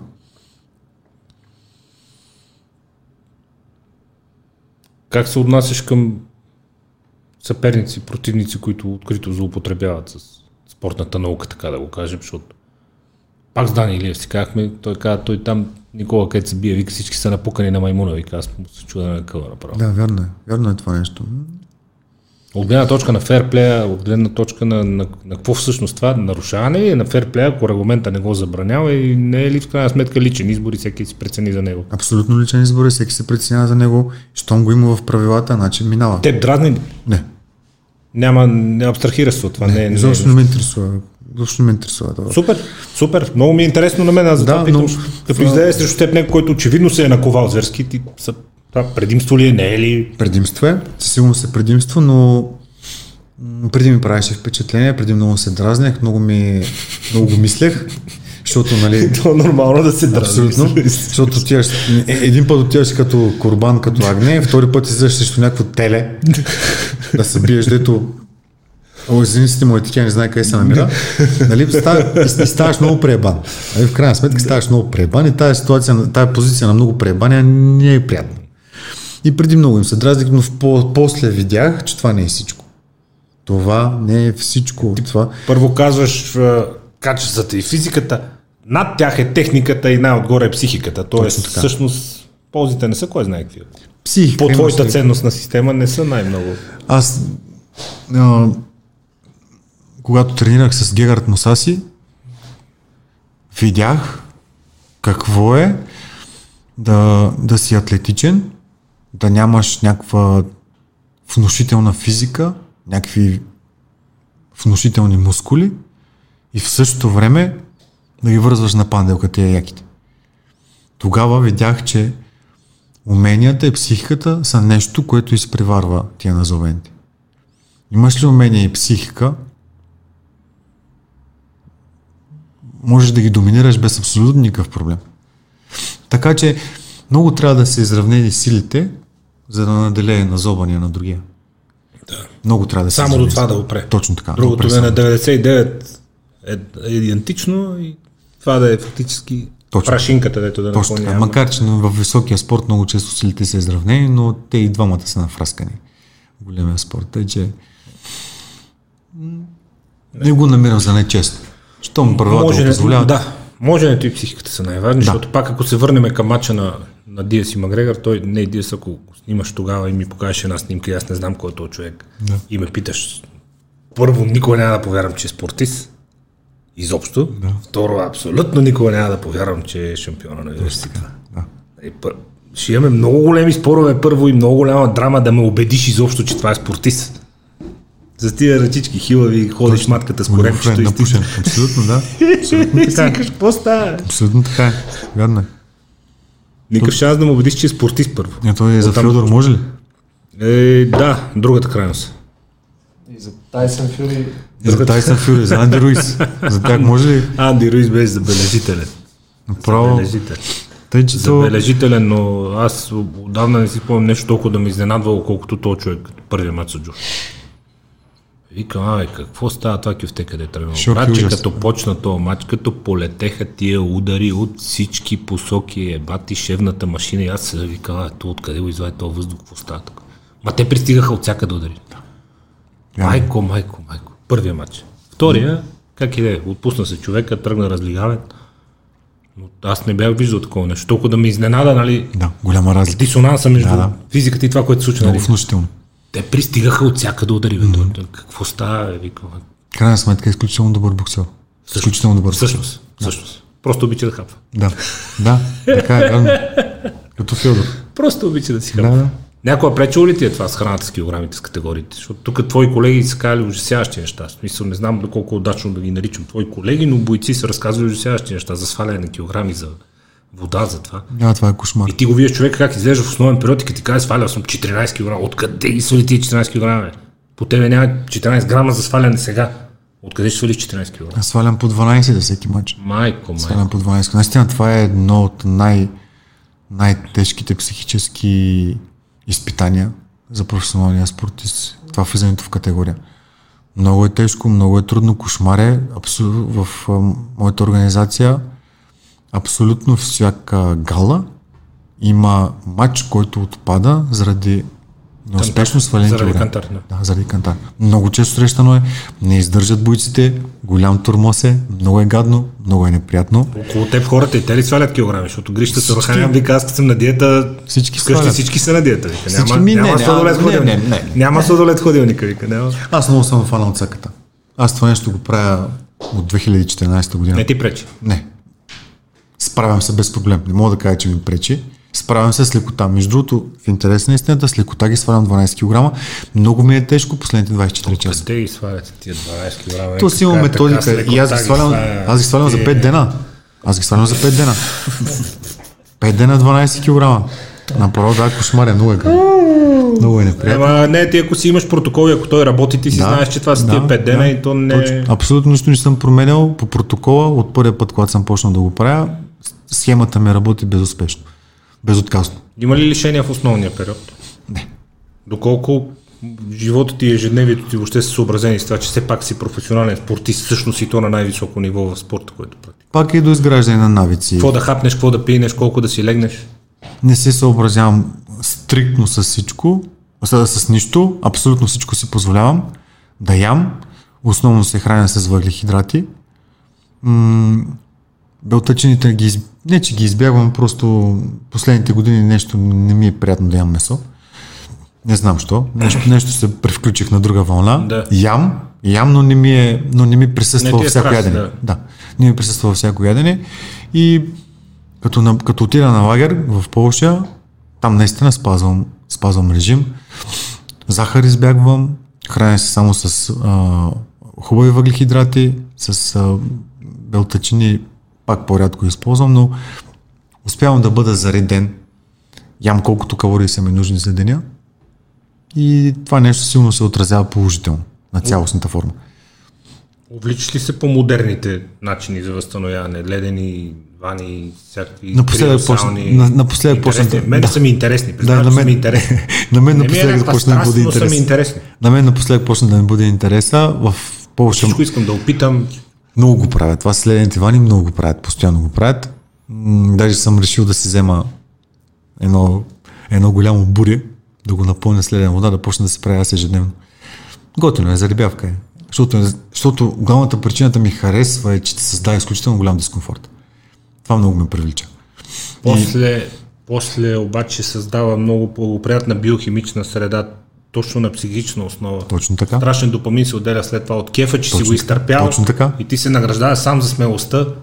И после еуфорията е страхотна. След Точно това. така. След Е, това е нещо, което много ме привлича и което ме кара Но да го направя. самите 2-3 минути са... Ще ги избута. Ще ги избута, все пак. Началото може да е трудно, ама ще ги избута. после. Забравих, че си говоря с човек, който за 5 дни сваля 12 кг и то е ти, ти казваш 2-3 минути на студеното, ама ще си представя 10 минути в вана на 60 градуса. Като, като преди това си свалил 10 кг. И последните 2 кг Това да да ги свалиш. Последната вода да из... Последната вода да из- потиш. Стоиш 10 минути и Доброджански стои до мен с хронометъра. И само ми се вижда главата и тук. Ти, ти вдигаш температура, ти почваш да халюцинираш. То е толкова отвратително. Толкова е отвратително. Не мога да си го представя. Отвратително е. Водата пълна с сол.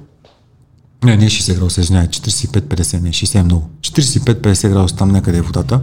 Това е но може да представиш колко е горещо. да. Абсолютно. Отвратително е. И после излизаш от тая вана, стоиш вътре 10 минути, излизаш от, вана, от ваната и те увиват целия в кърпи. Да може да изкараш още колкото можеш повече от водата. Не мога да си го представя. Много е това, но... неприятно. Не, знаеш какво? Най-интересното е, че То, изглежда много страшно, Според докато не почнеш е- да го правиш. според мен това е още един от филтрите, където се пресяват тия, които наистина искат да го направят и тия, които не стават. А, много воля си искаш това нещо. Шу, а, тук преди две години ли беше Веско? Добри Делев? На една, от, на една от Олимпиите в Штатите и той каза, аз имам шанса на живота си сега, намерил се човек, който да ми помогне. Вика, сега и никога. И вика там за едното състезание, абе не излиза и не излиза тази вода. Кило и половина отгоре, кило отгоре вече, кантара. И вика, те чакат на опашката, аз го пратих него да чака, аз съм в колата, вика, с едни грейки, с това навлечен, парното до последно, вътре не мога да седиш, вика, ще умра всеки момент. Той ми пази ред на опашката вече, като дойде моят ред, аз да сваля всичко от колата да ходя се меря. До толкова вече на, на финала и на ръба на всеки сили, то според мен това е отвъд нормалното. Нали? Това обикновено човек не може да си го представи. Така е. Ще седиш навлечен с грейки, с това и ще се унищожаваш в колата с парното, след като вече си свалил 15-20 кг. Да, точно така е. Е. но- Много е трудно. Но според мен това прави разликата. И хората, които са го правили, фактически заслужават. И всъщност те стават. Те пробиват. Те успяват. На това ли ще учиш децата някой ден твоите? Това не, това не, не влиза ли малко в противоречие с твоите теза за баланса, че не всичко е на всяка цена? Не, защото м- това е пътя, който трябва да извървиш. Това е, това е част от правилата. Това, не- те, те не ходиш, не излизаш извън пътя. Значи, за да, за да, за да си успешен състезател, трябва да минаваш през тия. Тук не нарушаваш баланс, според мен. Окей. Okay. За да си успешен състезател, това е пътя. Трябва да минеш от тук. Трябва да си днеска толкова килограми. Точно така, да, това е, абсолютно. Ма как, ама що твоя си работа? Да, Прави така е. Това е част от правила. Това е, това е стиснали си ръцете на тези условия. Така Подписал си договор на тези условия. Така погледнато, да. Не нарушава баланса по никакъв начин. А, въпросът е, че м, на, на какво бих научил моите момчета, постоянно разсъждавам на тая тема. Има няколко основни неща, на които искам да ги науча. Едното е да се държат на думата. Това е много важно за мен. Мисля че истинския мъж се познава по това. Да се държи на думата. Много ми се иска да, да, да ги науча и на смелост. Между другото, вчера а, бяхме на море в Гърция и големия ми син, той в момента е на 6 години, има там един а, надуваем замък вътре в морето, който им беше около 4 метра висок и оттам трябва да скочиш във водата. И съм много гордея с моето момче, защото скочи. Не очаквах, много ме изненада, трябваше му много време. Бях на кантар да му шляпна един зад врата и да го ритна. Но за щастие, търпението Събра ми- си смелост да си скочи да, сам. из- изскочи самичък и много се зарадвах, много се изкефих, защото наистина беше доста високо и аз после скочих и, и видях, че не е чак толкова Усети, приятно. усети, че... Усетих, че не е чак толкова приятно. И, и си мисля, че търпението е много ключово. Търпението е много ключово и много, много важно качество, което трябва да има един мъж. То не е само мъж, дори човек, но за мъже е много важно. Много е важно да си държиш на думата и да си търпелив. Бих добавил, когато не влиза в конфликт с преследването на целите, защото все пак не трябва да забравяме, че един живот живеем и часовника цъка. Да, Ако ами си не, то- търпелив, пак То- на тези хора предаваш очакванията. защото става да изчакам още малко, да изчакам още малко. То, когато си да. прекалено търпелив, то става бездействие. Да, да, има, има разлика. Едно е бездействие, другото е търпение. А, нали, все пак търпението, а, когато, когато търпиш нещо, трябва да си поставиш разумен срок. Нали? Ето, Точно, т.е. търпението ми е... Преследването на свърши. целите. Ти си търпелив, но си имаш... Както вчера вчера си бях казал, още една минута ще го изтърпя. Такъв шут ще му бия. Такъв тип търпение. Да, той. Защото почва да набира, почва да дразни. Той се колебай, колебай се, колебай се, и си викам още малко, още малко и тук до една минута, ако не е скочил, такъв шут ще му бия в задника, ако иска после да ми се сърди. И да, в крайна сметка търпението трябва да има крайна, крайна, крайна точка. По-добре така. По-добре така. Много хубав разговор. Да, много ми е приятно и на мен, много хубаво си поговорихме. Пак си поговорим. Много благодаря за отделеното време и. За мен е искрено ти пожелавам първо, извън успехите на в клетката, да, да намериш нещо, което ще ти движи следващия етап, защото пак, както и ти каза, човек е търпелив, но трябва да има цели, не трябва да бездейства. Дано никога не бездействаш. Надявам се. Надявам се. Не съм такъв типаж, дето да бездейства, но ще видим. Само да сме здрави. Осъзнава здравето колко е важно. И то не е само твоето лично, а и на хората покрай тебе. Да. Много е важно. Защото това е случка с малкия, където влезе в болницата, виждам какво нещо е. Нали, аз съм здрав, супер, само детето. Право ти се па майката. Супер важно и то, Много. когато... Но... А пак е дълга тема и може би ще за следващия разговор, защото хората си обръщат много малко внимание и фактически оценяват колко е важно, чак когато го загубят. Точно така. Точно така е. Той, това е причината да изглеждат по този начин и да се чувстват по този начин, ама много трудно го обясниш и според мен е много трудно за много хора да си намерят вътрешната сила, да почнат да се справят с това нещо, mm-hmm. да го осъзнаят като проблем да намерят сили да се справят с него. Но, какво да правиш? Природа. Оцеляват най-силните. Така е, вярно. е. Какво да Вярно е. Не може да се чувстваме удобно от името на всички. Така е. Да намерят сили и да се справят. Да. До нови срещи. Беше много приятно. Дичиков. Беше много приятно. Много благодарим.